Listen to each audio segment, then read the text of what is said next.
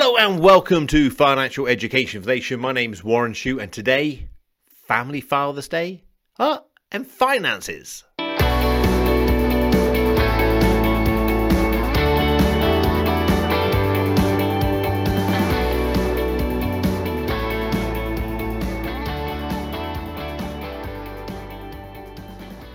Okay, Family Father's Day and finances. What's it all about? Um, you know, for all the dads out there listening, all the grandfathers out there listening, big shout out. Hope you're all well. Hope you're having a great day. Um, today is Father's Day, and I just wanted to do a quick roundup on the key points really about finances and Father's Day. Um, an action group, Child Poverty Action Group, recorded that it costs about seventy-five thousand pounds to raise a child from birth to eighteen, and that didn't cover the costs of um, uh, education, university, private school fees, that kind of thing.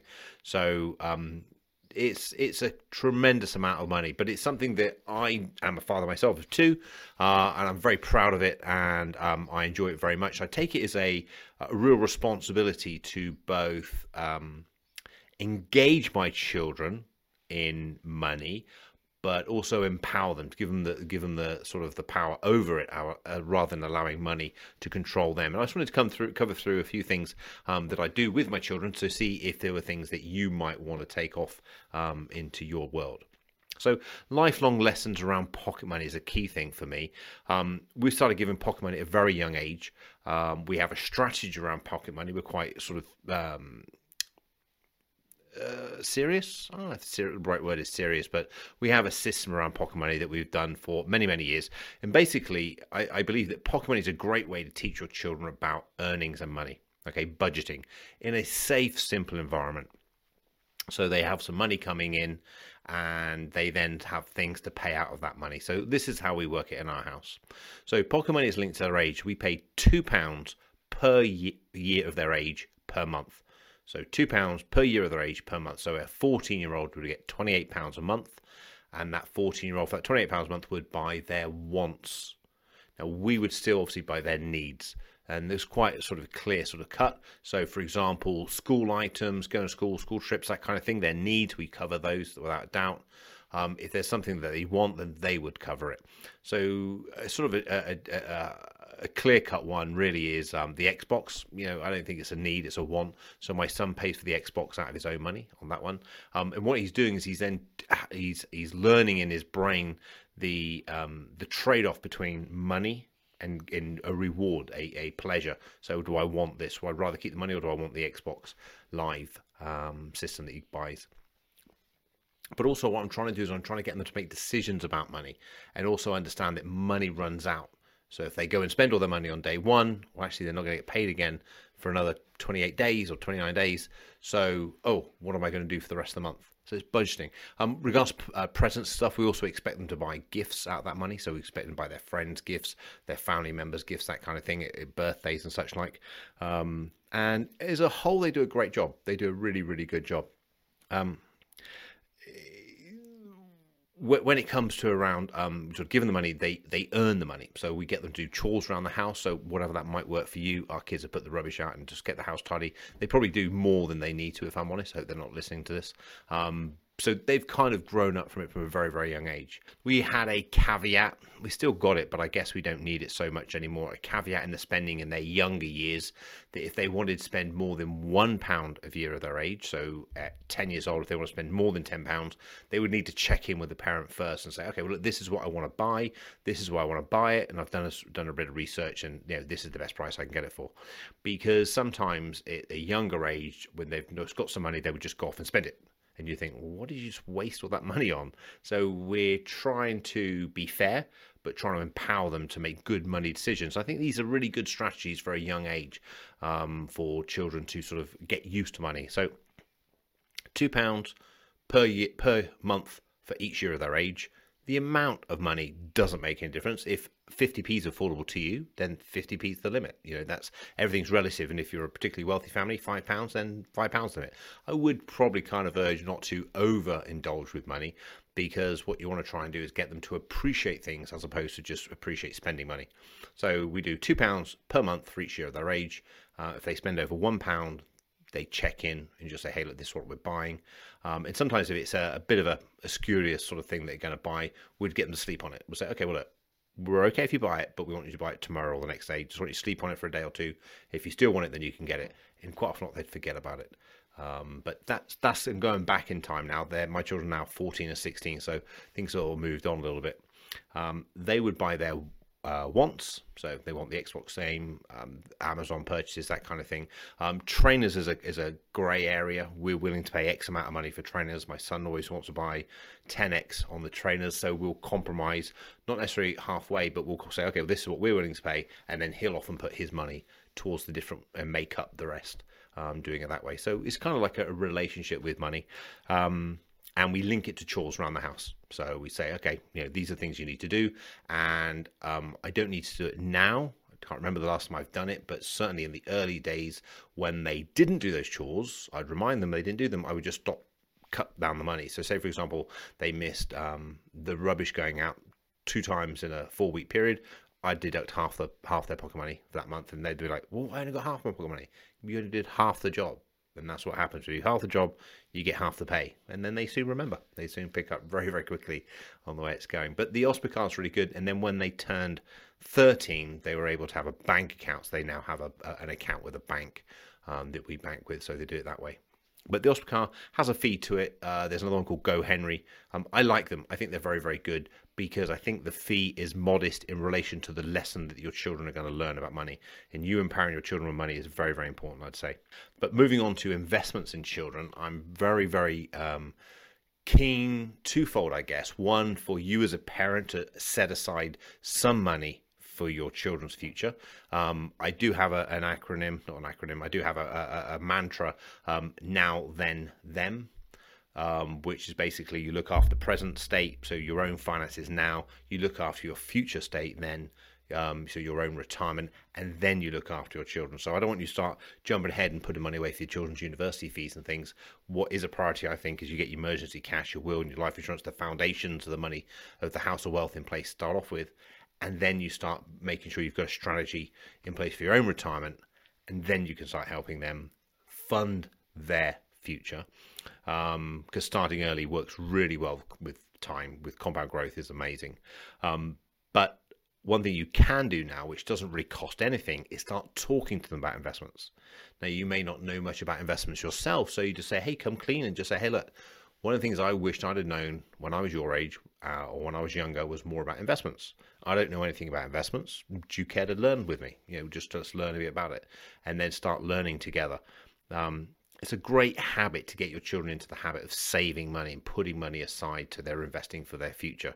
Um, and what I've done is on their birthday every year, sort of sat down with them, not necessarily on their birthday, but around that period of time, and just said, "Hey, okay, let's buy a share, let's buy a, a, a stock of something." And we always bought shares in companies that they were uh, interested in or passionate about. So my son uh, bought stocks in the likes of Facebook, Microsoft, Apple, Tesla, uh, I'm trying to think what else. I forget. They were his main ones. My daughter liked the stocks, Facebook again, um, Netflix, Disney. Uh,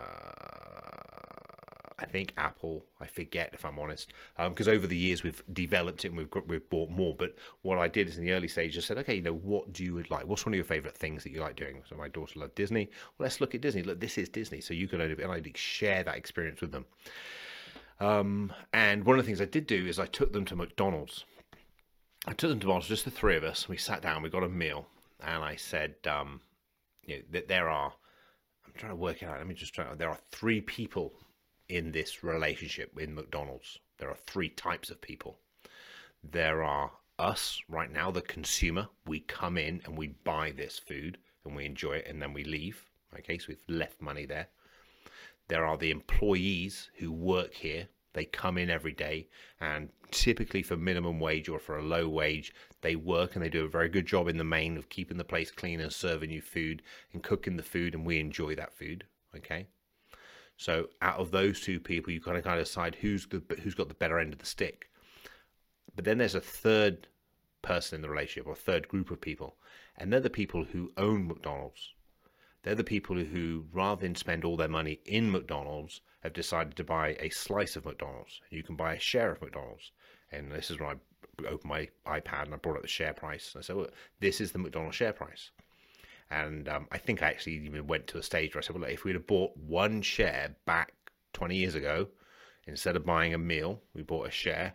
Look how much that share would be worth today. And I was very fortunate. I think the share 20 years ago was something like 10 or $15 or something.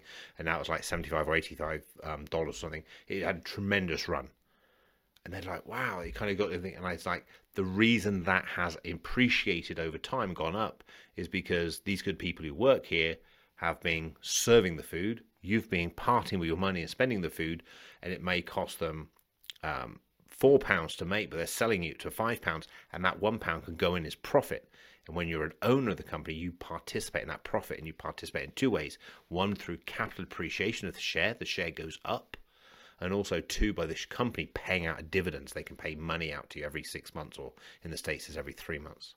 If you don't have the money, don't worry. It's not all about you don't always have to have money to do this. There, you can go to the LondonStockExchange.com website, and you go on there, LondonStockExchange.com, and you can set up a um, uh, a virtual account, a dummy account, so you can paper trade virtually. You can trade virtually, so you can basically have the conversation with your son or daughter. Say, okay, well, let's buy these shares, and you're basically buying them but not part with any money. Obviously, you don't participate in any profits, you're just doing it on the screen. But it's a great learning experience for you to share uh, with your children about how to invest. Okay, so they're the things that I think you can do uh, for your children or with your children, as I say. Some of the things that you should, I think, you really seriously should be doing yourself as an individual, um, as a parent, as a father, is protecting your income. You know, it's very likely that your income is a contributor, probably a significant contributor, but definitely a contributor towards the household and how things run. And if that income got turned off through death or disability, how's the whole household going to be? So, to be a great father, great parent, my, my belief is that you should then look at insuring your income if it's necessary. And I appreciate not all of you need to insure your income, but if it's necessary, taking out some kind of insurance. So, for death, I would recommend you look at a family income benefit plan.